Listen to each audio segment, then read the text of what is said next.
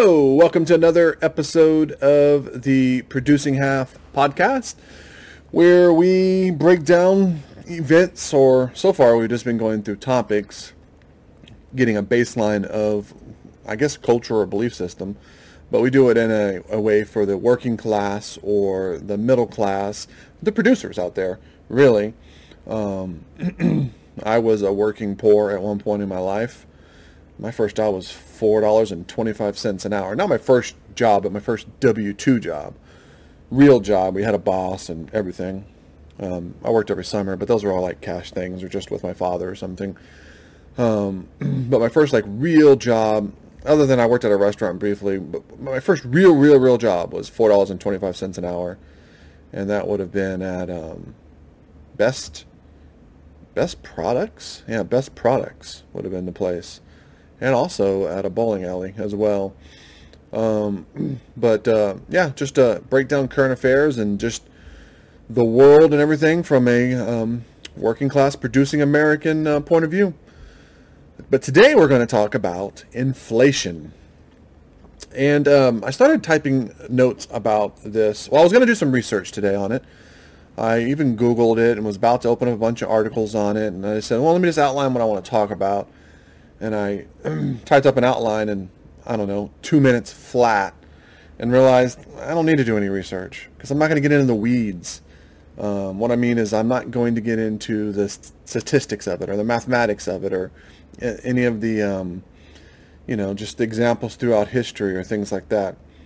I'm just going to go on it from a, you know, a 50,000 feet view of it, just a, a view that every normal, average American should understand, and in a way that they could have a conversation about it and be correct without having to memorizing a bunch of stats. Because that's how they get you. Is they they're like, oh, you got this stat wrong. Like, okay, I'm sorry, I missed a decimal point, or I didn't get the exact to the 0.003% correct. But the gist of my argument's there. So we're not going to get into the weeds of it. We're not going to focus on the extreme details of it per se. so uh, inflation is an insidious tax on the poor, especially the poor, and even the middle class, maybe even to like upper middle class, but but that'd be about it. The not necessarily on the rich or the definitely not on the elites, but it is probably the worst tax on the poor. Um, and you you notice it when you go to the grocery store these days. I carried one bag of groceries out the other day, and it was over. It was three figures. It was over hundred dollars, and it was nothing. I didn't think it was anything. It was just things we needed. We don't even buy meat anymore. It's just too expensive. When we do, we just buy chicken because chicken's still affordable, or whatever's on sale or whatever's about to expire is the only real meat we get because um, we don't, you know, we don't get any government assistance. We got to pay for it ourselves whenever the people buying the meat are either rich or um, they get uh, government assistance. But the poor and the middle class are the ones who, I digress. The poor and the middle class, the middle class are the ones who are most affected by the uh, by inflation, and it's really easy to see that because what percentage of your income do you have to spend on necessities? For me, it's the vast majority of my income is spent on necessities. Um, and for a uh, rich person, or even an elite, um, depending on how you define rich, um, you know, for me, rich is up there. You know, definitely, you know, you're you're upper, depending on where you live. You know, if you live in Manhattan, you make five hundred thousand dollars a year. You're not rich, and you're not even you're lower middle class probably. and if, but if you live in you know some rural Virginia, no, not Virginia, maybe Kentucky, rural Kentucky, and you make five hundred thousand dollars a year, you're rich. Um, it just depends on where you're living on that, that. But I'm talking about you know people who are making over a million dollars a year. Um, they are they don't their percentage of the their income that they're they're spending on the necessities is much less. It's insignificant compared to what the middle class and the poor spend on necessities. And so inflation disproportionately affects the poor and middle class. They, um, they have to buy these things. These things are a percentage of their income. And when inflation affects these items, Um, it affects their, you know, their net disposable income. What they have to spend is significantly um, damaged by inflation. Not so much. And, and and for the the rich and the, the elites, there's lots of things. We'll, I'll get into some of the stuff in a little bit, but there's lots of things they do to protect themselves from inflation. Um, I mean, you you know inflation just from listening to your parents because I remember my father talking about when he first met my mother and they just had my older brother. Um, and he worked for like two dollars and something an hour as a security guard at uh, UT, and had an apartment, bought groceries, had a car, would go out to the movies on Friday night. Um, you know, living the, the, the American dream. They weren't rich. They were working class people, but they weren't poor. They were able to pay for everything. There was on there were no government assistance. And so that is an example of inflation. Minimum wage, you could not support a family of three eh, eh, on minimum wage these days. It's, it's, it's an impossibility. It's a sad, sad joke. And then if everybody who's a family of three on minimum wage is getting many thousands of dollars in government assistance. Well, we should probably stop calling it government assistance to be to, to be fair. It should be called taxpayer assistance. It should be fellow Americans assistance because the government has no money. They they have no no money. They have our money. It is our money that they have stolen from us. That's the only money the government has. So it's not it's your money. So all government assistance is your money. Um, so you understand inflation. Just talk to your parents on how they used to live and what everything's cost and what it costs now. And the thing about inflation is that your income doesn't keep up with it. The uh, what people make does not keep up with inflation. And inflation is about to. It's already started. It's somehow it's it's not in the news or it's been a little bit hidden from the public, but inflation is already there. I see it in the price increases on everything that uh, I do with in my businesses, with my various contractors and stuff. And then I also see it with uh, just the things that I buy and the, the, you know the cost of things that I want to buy. Um, it's inflation is already here and it is it is huge. It is not two percent or whatever they try to, to fake it with the numbers. Um, another thing you have to realize is that the dollar, I mean, since early, maybe early 1900s. I mean, it's basically lost 95% of its value. So if you had a dollar back then, it's worth a nickel today. So that's a that's a huge loss in that's inflation. That's inflationary, and uh, it's really went out of it really went out of whack after I think it was Nixon took us off the gold standard. For a while there was illegal to own gold. Can you imagine that? You had to turn in your gold. I need to look into that and read. I know that it's a truth, but I've never read about it all. I really need to study that because that just seems if they came and knocked on my door and wanted to take my one gram of gold because that's all I've ever bought was one gram. It came in this fancy little square thing with um, some kind of certificate saying that it was real gold. they wanted to come take my one gram of gold from me, then we'd have a problem. You can't tell me what I can and cannot own. I mean, they do it with drugs, I guess. but uh, since the gold standard is when the real inflation has taken effect, you have to understand the difference between money and currency. It's kind of you're kind of uh, um, arguing over semantics here, but you're not either. There is a difference between money and, and currency, and uh, what we have in America is not money.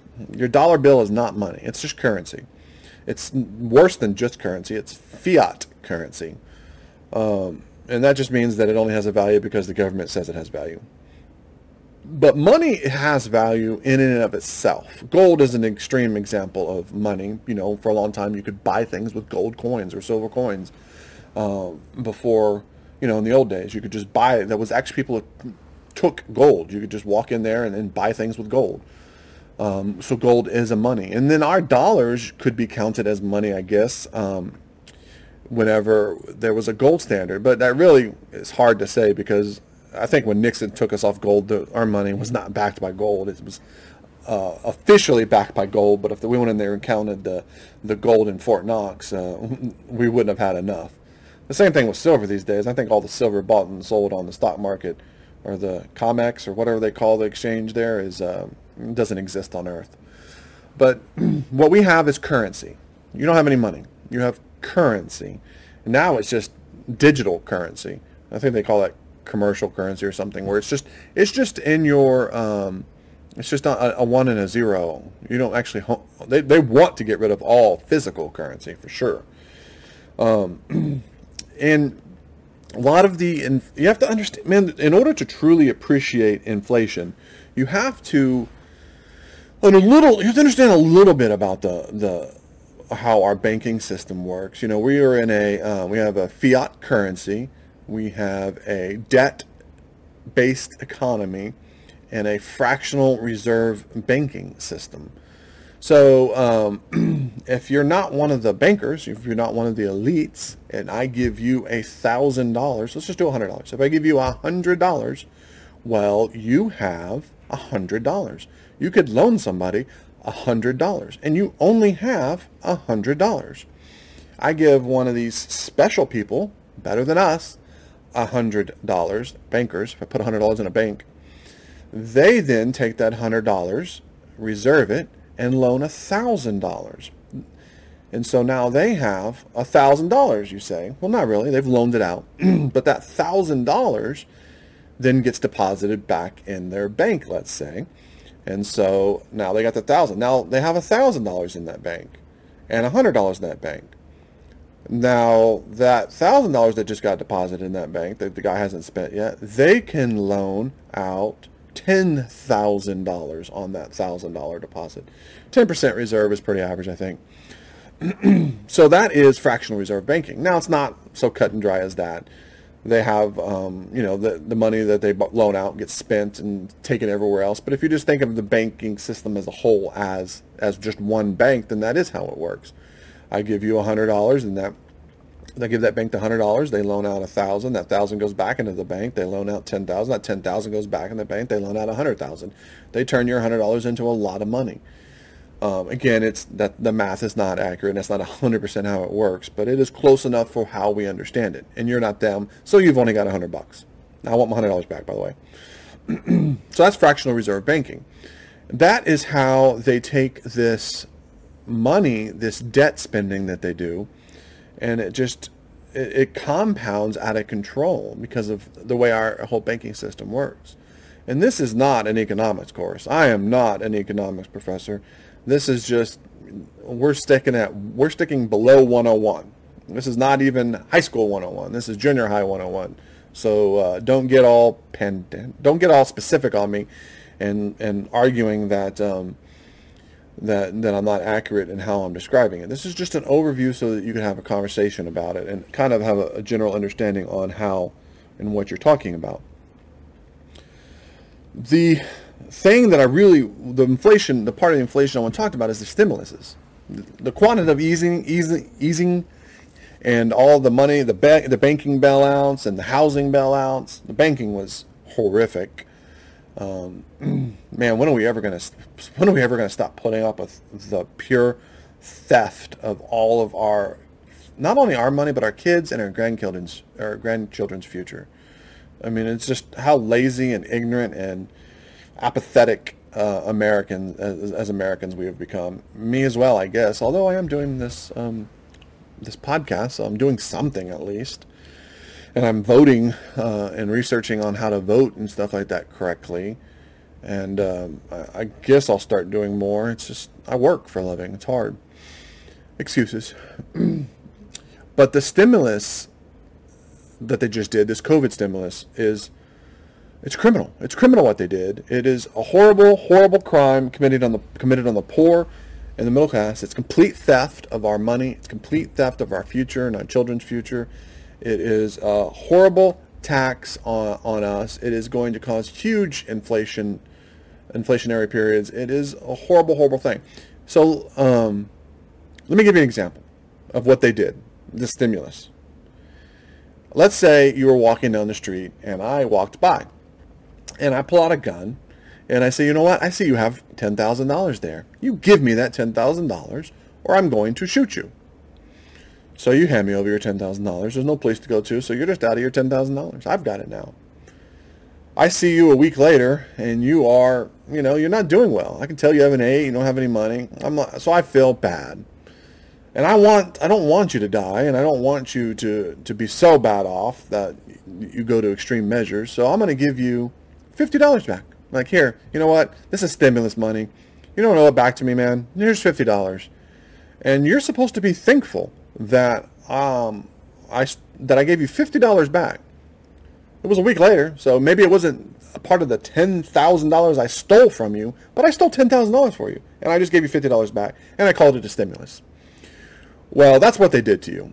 They took $10,000 from you, your politicians that we all vote for, and they gave you $50 back.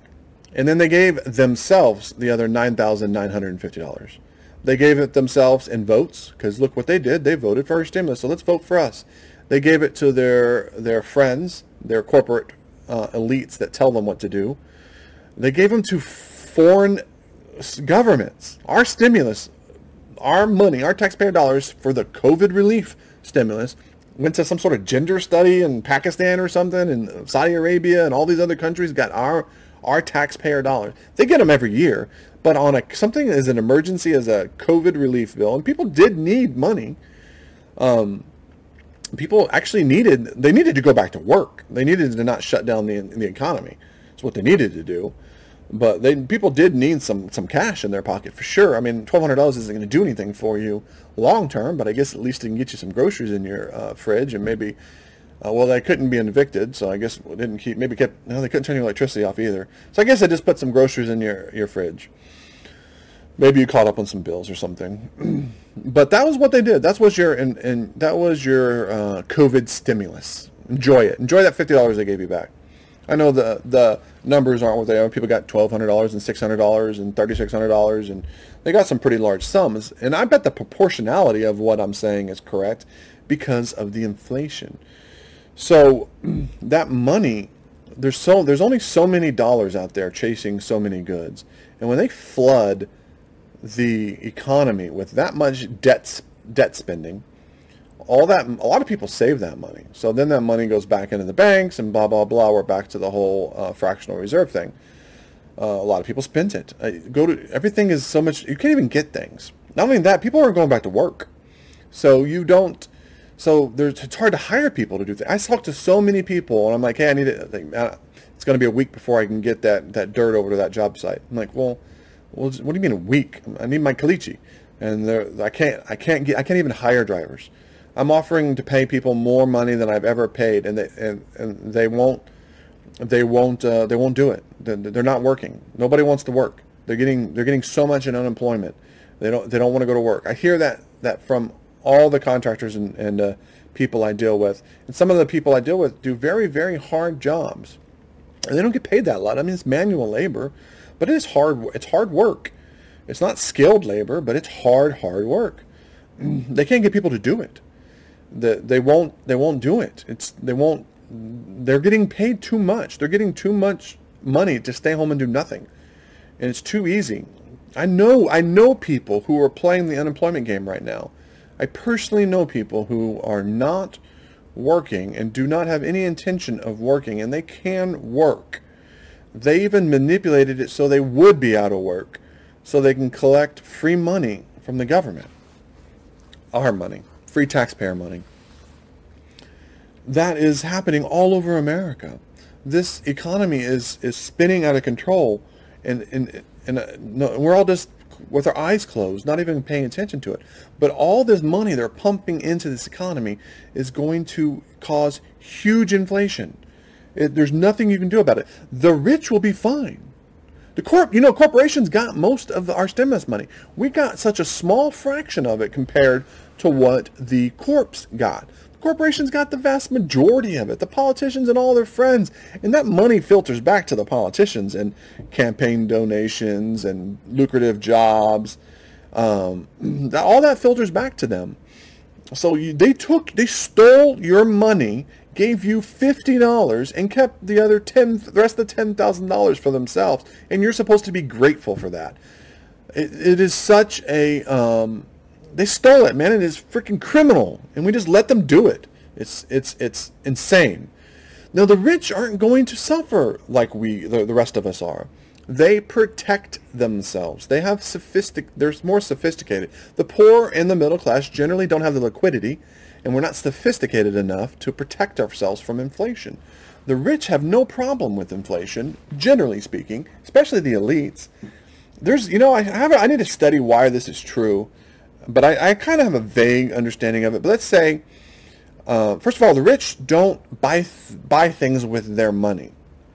I run into this all the time when I'm dealing with rich people buying things, and I'm thinking, why are you financing this? You have plenty of you have plenty of cash. You could definitely just pay for it, but they don't do that. They finance everything.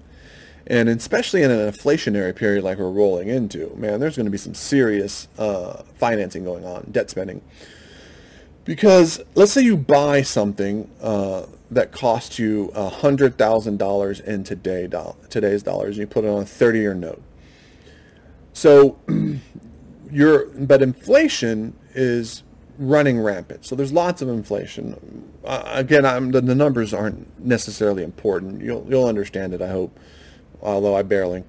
Um, so inflation is running rampant. So they they borrowed ten thousand dollars, hundred thousand dollars in today's dollars. It's worth hundred thousand dollars as we see it, and then they buy a real tangible asset, and then they finance it over thirty years. And debt generally is not indexed. I don't know if there's any debt that is indexed to inflation. I've never heard of it. Maybe there is but I've never heard of it. And what index means is that you would pay more back. An index rate is how when something is indexed, that means it's tied to something. And so for like um, like an adjustable rate mortgage, an, an ARM, let's say, it has an it's an index. A lot of ARMs are indexed to the LIBOR, the London and in, in, internal banking, whatever. Anyways, the LIBOR. And so um, that's how it's that. So if the LIBOR goes up, your interest rate on your house goes up, that sort of thing. So there's a base index that changes overall. Well, debt's not indexed, so it's it's still $100,000. Well, they they know that inflation is going to devalue the currency, so they st- they pay it back. They're paying it back in in, in less valuable dollars that they're they're able to easy, easily earn. And so they ended up paying a fraction of what $100,000 cost. And I've never looked into this. I wonder if lenders factor in uh, inflation in their pricing of their. I mean, they would have to, right? I have to look into that. That's interesting. Maybe that's another topic. But that's one thing they do is they, they play the inflation game. They know that they can buy lots of things knowing that and inflation is going to run rampant and they're going to pay it back with cheaper dollars later on. They also you think about what the rich do. The rich, the corporates, the corporations, the billionaires, and the multimillionaires. They control the, the the politicians. The politicians, whether or not they were millionaires when they become politicians, they are millionaires after they're politicians. They write the laws to protect themselves. They have the ability to to get you know, they have the liquidity and the ability to do investments in a way to protect themselves from inflation. Most poor people and middle class have their assets in the form of cash savings or maybe a house. But they don't have a lot of inf- uh, assets that protect their money from inflation.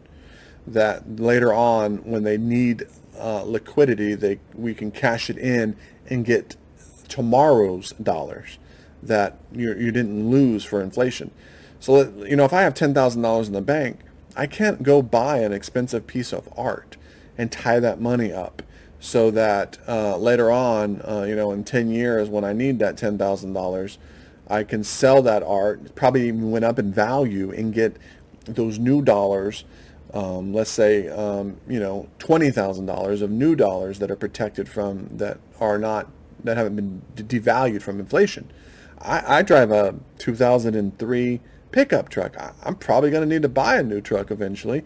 So I need that $10,000. I don't have $10,000 in savings, but if I did, I would need that $10,000 to buy a truck. I can't tie it up in some sort of uh, very unliquid asset. And these rich people can. They buy high valued real estate that is going to be in, protected from inflation due to appreciation. They buy um, high value um, art and other goods, gold. They buy hard assets and there's other types of investment products that are protected from. They own stocks, but there's other investment products that are specifically geared towards protecting from inflation. They can afford to buy all these things, and they have the lawyers and the tax professionals and the sophistication to um, to protect themselves from it. We don't. We just, you know, we're trying to file a 1040 and just make it make it through a, you know, tax season without ripping all of our hair out. Obviously, I don't have any. I ripped it all out last time I did taxes. Um, you know, I do my own taxes. I can't afford to go pay a specialist to. Well, I don't have my taxes are simple, so it'd be a waste of money anyways. I don't have a. I'm a. I'm a not a 1099. I'm just a W2 kind of guy, so it's super easy to do your own taxes when you're W2. The poor just don't have the sophistication or the liquidity to do that, and the middle class doesn't either. And so we are extremely, um, we're extremely affected by inflation. It takes so much of it keeps us from it keeps us from getting out of the hole. They know this, and they like that part of it. They need a poor consuming working class. That is the middle class is the greatest danger to them. When you get a middle class that actually has some leisure time and some spare money and the ability to educate themselves, um, that's the most dangerous thing to these uh, these elites and these uh, crony capitalists and these leftists. They definitely don't want that. They want the smallest middle class as possible, the largest poor class as possible. They want debt slaves. That's what they want. They want people sla- They want them enslaved by debt or enslaved by inflation, which is the worst kind of tax. It's just another tax they're taking your money and throwing it out there, and you owe that money back. And then it's it's it is so insidious because not only do you you're gonna have to pay that money back. We the American people are gonna have to pay all that debt back somehow. It has to get paid back, right? So it's to be get paid back in the form of taxes and lost production. And then the inflation is a tax on top of that tax. So it's just, it is destroying the middle class and it is destroying the poor and just making them poor, making them harder to get out of it. They're using your money to buy you. That's all they're doing. They're using your money, and that's beyond. It's not even that anymore. It's not your money anymore. They're using your grandchildren's money to buy your vote and to buy your complacency and to buy your lack of revolt because that's what they want. They just want to keep you dumb and they want to make sure you have a TV because our poor is not com- poor compared to the history of Earth, not even poor compared to the vast majority of um, of the world today. Our poor would be considered our poor today would be considered the elites. You go back just a few hundred years. Our just the dental care that our poor have today is better than the greatest kings had in the olden days. Um, so yeah, our poor are better off than in America, are better off than the rest of the world, and definitely better off than anything in, in history, including the elite. Um, but that's that's a that's a that's another that's a, something for another story. But it is keeping you um, proportionality. It's keeping you in proportion to their money and their their uh, advantages. They're, they're keeping you as far down the, the, the ladder as possible. And they're doing this on purpose. And they're doing this to your children, your grandchildren. For me, I'm 46. I got that right this time. I'm 46. You know, I mean, it is what it is. I mean, I I've got you know I'm halfway through my life probably, especially with my health. I'm halfway through. I hope I'm only halfway through. Um, I'd be that'd be a success story if that's true. Um, what 40? Yeah, that would, that would yeah for sure, 100 percent. Oh, yeah, I would love for this just to be the halfway mark. I'm not one of those people who, who want to die. I'd want to live forever. I, I love life. I have so much fun, even though uh, I'm frustrated with the world we live in. And a lot of people would say that I'm a negative person. It's not. I'm not. I'm just sarcastic, and I I'm very realistic. And I don't show a lot of um, um, enthusiasm, maybe, but I'm always just pretty content and happy, and I, I always have fun, and I always feel like I always feel blessed. And I whenever I'm driving to work in my 2003 pickup truck. It doesn't have air conditioning. I always pass by these uh, these homeless people. There's one homeless person that has uh, in a wheelchair, and I don't even think they have legs. And I think, man, thank you God. I'm so blessed. Even though I have to work 50, 60 hours a week, and I have, you know, at least I get to work. At least I'm not in a wheelchair on the side of the road begging for uh, my dinner that day no matter how bad you are, trust me, uh, go sit in an emergency room in, in, in a poor hospital, and you'll see how, how blessed you are.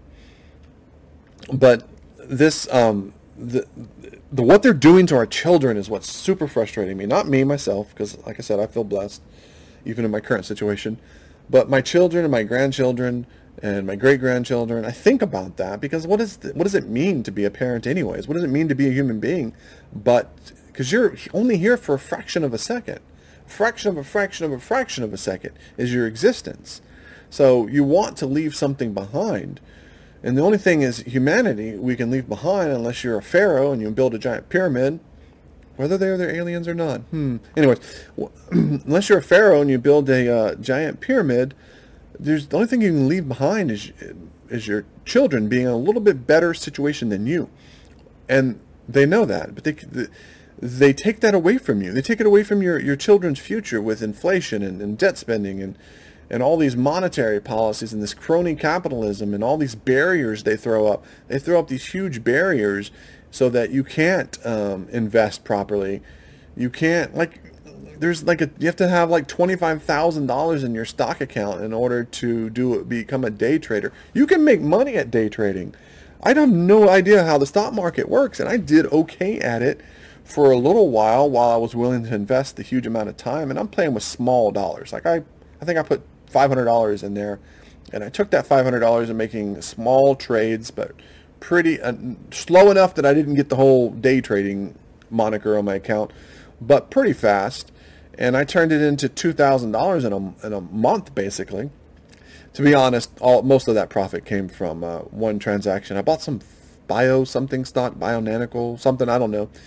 I just looked at the chart and it was like at the bottom of the chart and, and it was a real company that had some news about it. So I thought, well, it can't go any lower. If it went any lower, just be bankrupt. And seems like they're not going bankrupt. So I bought some stock and it went up to like six, 17. I bought it for less than a, I mean, it was pennies. It was like a penny stock.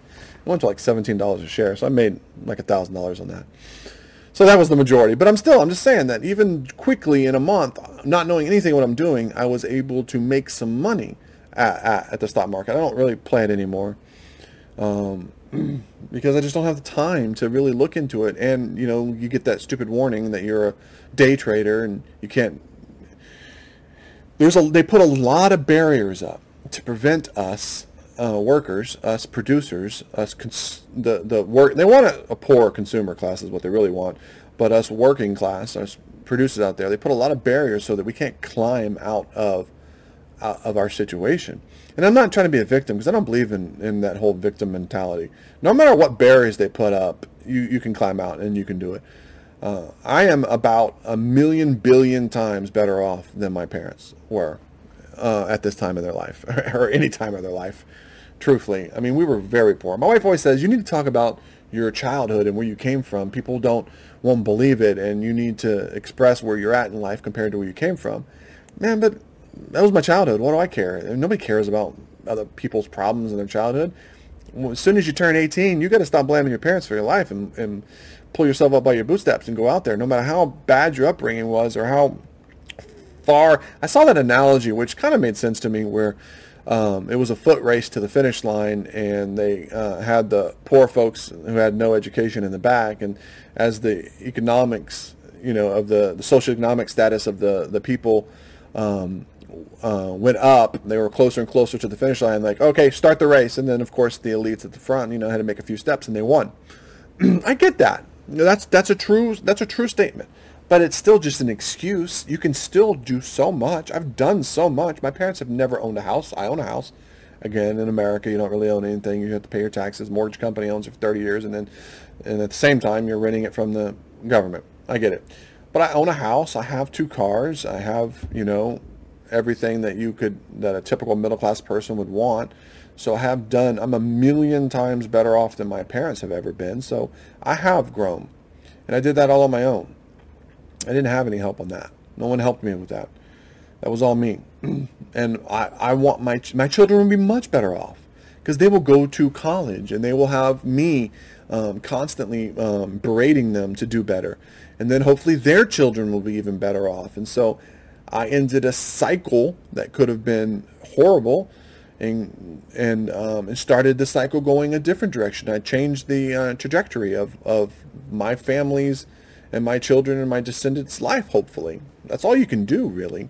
and they want to, and inflation is one of the tools they use to keep that from happening, to keep you from from doing that sort of thing. Um, they have to. If you look at how the the fractional reserve banking and you look about how this crony capitalism works and how they're moving it more and more and more towards socialism, we do not live in. We don't want to live in a democracy. First of all, research democracies and all the horrible things they've done. Um, but we don't live in a constitutional republic like we're supposed to. We're, we're basically in a social democracy at this point, moving fully towards socialism, which will then move to some sort of Marxism, communist type thing. I don't know if our Constitution will be able to protect us from that or not. I hope, but nobody even looks or pays attention to it anymore, so I doubt it. I guess the only hope would be you live in a state and the state may be uh, able to resist what's going to happen and maybe you'll be safe in your state. I read an article a long time. It was kind of racist, but the gist of it wasn't. Um, it was just how they kind of described the future was a little racist to me.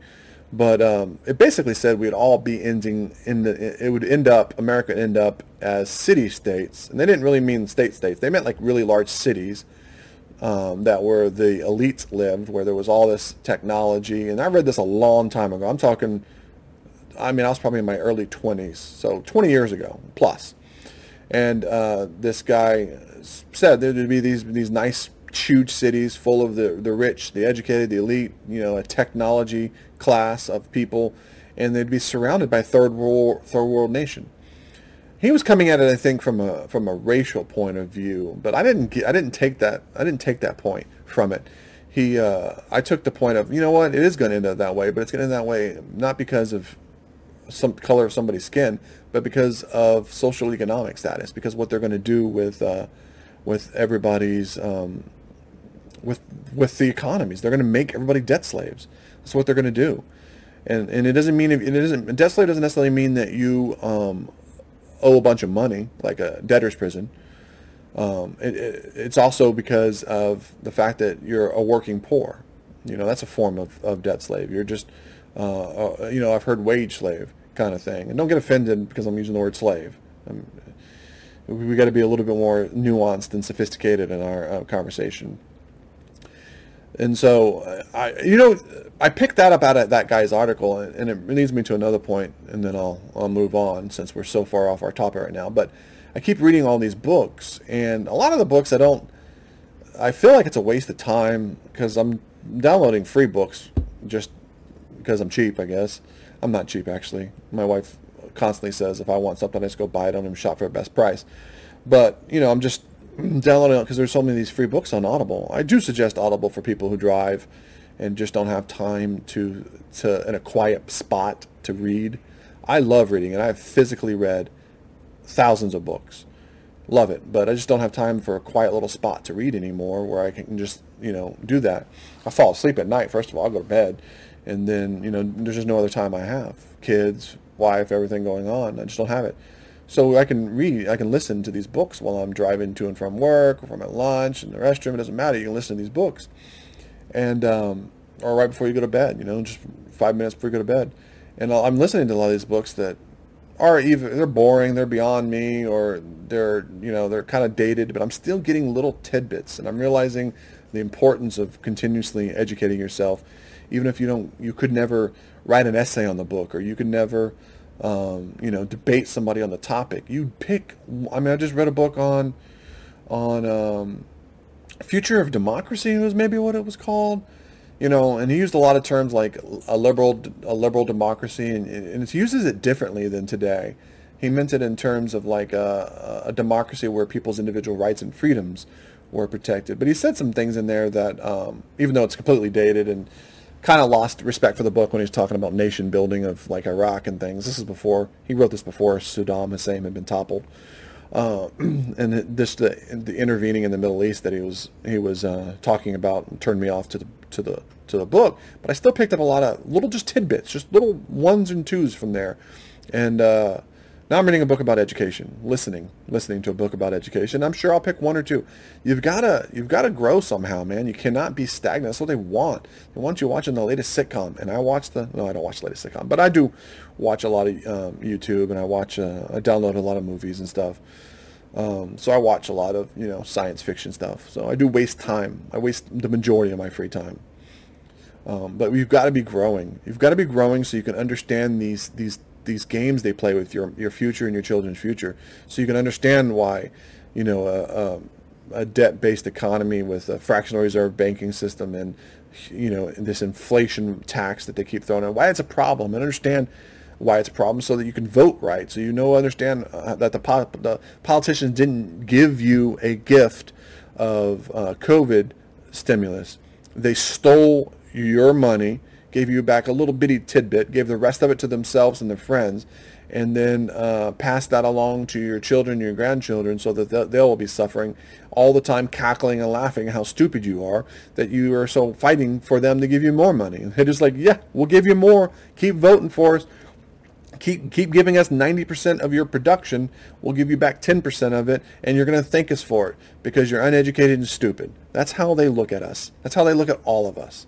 And we got to change that well thank you for tuning in to another episode of the producing half where we attack things at a non attack things from a worker's point of view a producer's point of view without getting too deep in the woods I'll see you again soon, hopefully. Have a nice day.